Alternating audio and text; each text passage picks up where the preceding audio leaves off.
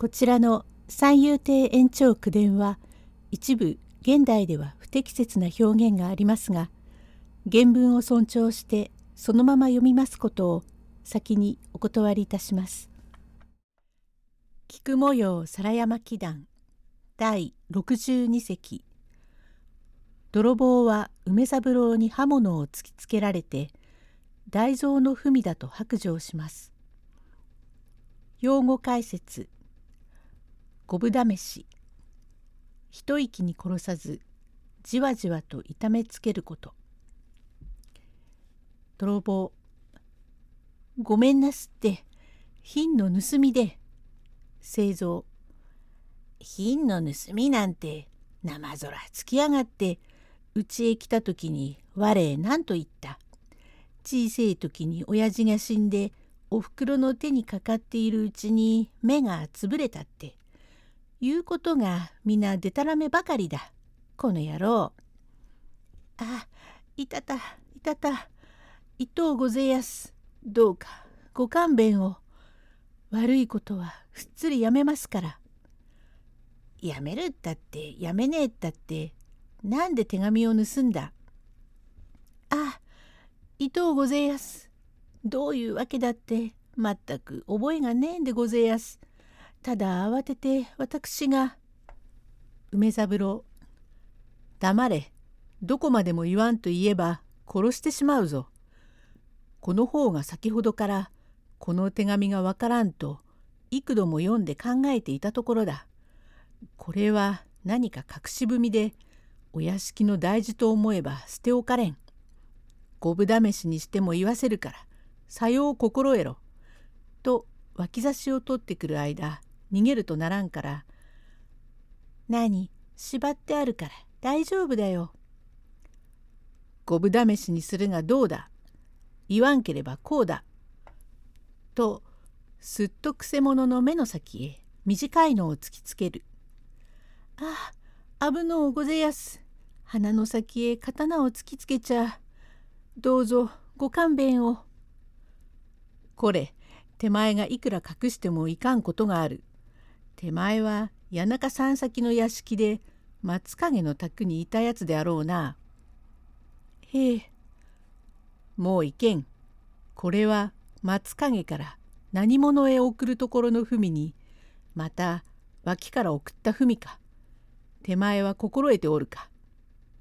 ええ。いやさ言わんければ手前はなぶり殺しにしても言わせなければならん。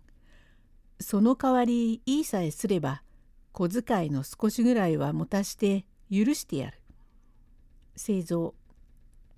そうだ。早く正直に言って小遣いをもらえ。言わなければ殺されるぞ。さあ言えってば。ああ伊藤ございます。ああ危のうございます。鼻の先へ刃物を。ええ仕方がないから申し上げますが。実は何でございます。わっちが主人に頼まれて他へ持ってくふみでございます。梅三郎。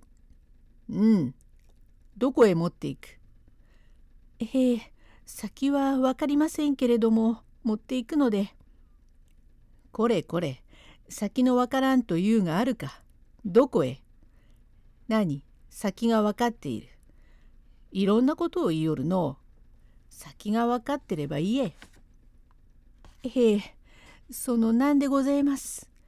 王吾の財にお量があるので、その暗日見たようなところの脇のちっとばかりの地面へ家を建てて楽に暮らしていた風流の隠居さんがありまして王吾の財へ行って聞きゃじきにわかるって言いますから実はそこは池の畑中町の公明堂という筆屋の隠居所だそうでそこにおいでなさる方へあげればいいと言いつかって私が文箱を持っておばま口から出ようとすると今考えれば旦那様であなたに捕まったので文箱を取られちゃならんと思いやして一生懸命に引っ張る途端に落ちた手紙を取ろうとする。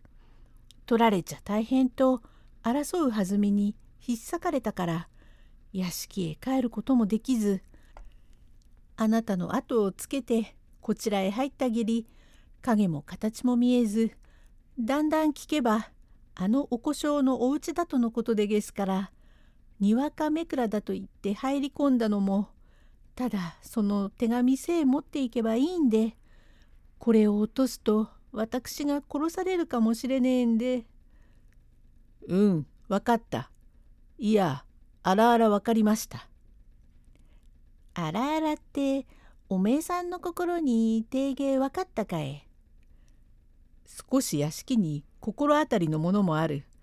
この書面はその方の主人松影が書いたのか。いえ誰が書いたか存じませんが大事に持っていけよ。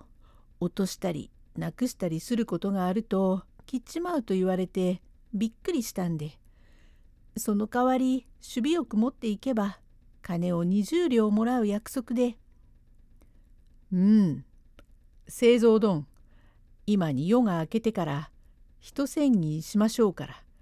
冷や飯でも食わして物置へ棒縛りにして入れておいてください。第63隻泥棒は祐介で逃げて大蔵に会いに行きます。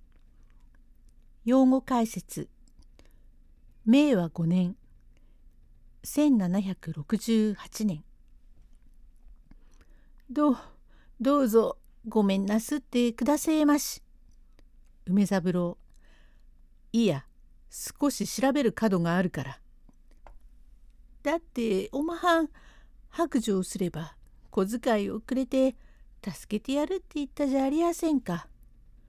製造バカこくな誰泥棒に小遣いくれる今まんま食わしてやる棒縛りほど楽なものはねえぞ。とこれからとうとう棒縛りにして物置へ入れておきました。翌日梅三郎は再び書面を出してくせ者の持っていた書面と継ぎ合わせてみまして「中田千早様常盤より」と。常盤の虹は松影の隠し名にそういない。が千早というがわからん。ゆっくり縛ってお上屋敷へ連れて行こう。それにしても八州の手にかけ縛って連れて行かなければならん。とこれから物置へ参りくせ者を引き出そうと思いますといつか縄抜けをしてかの祐介という松影の下人が蓄電いたしてしまいました。そこで八州の手を頼み手分けをいたして調べましたがどうしても知れません。なかなかなやつでございます。さて明和の5年のお話でこの年はあまり良い年ではないと見えまして3月14日に大阪角崎新地の大火で山城は洪水でございました。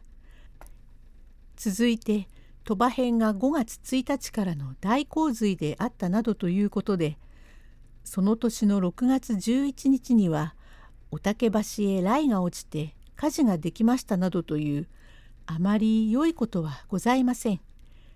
2月5日馬祭りの読み屋は大層にぎやかでございます。なれどもご舎弟様ご不礼につきまして小梅のお腹屋敷にいらしてお下屋敷はひっそりいたしておりますが例年のことで大してにぎやかな祭りと申すことではないがちらちら町人どもがお庭拝見に参ります。祐介はこの折に屋敷へ入ろうと考えまして姿を変え谷中辺りの職人邸にこしらえ斑点を着まして日の暮れ暮れに屋敷へ入り込んで明かりのつかん前にお稲荷様のそばに設けた林屋台の下に入っているうちにだんだん日が暮れましたから町の者は四つになると屋敷内へ入れんようにいたします。明かりもたちまち消しまして静かになりました。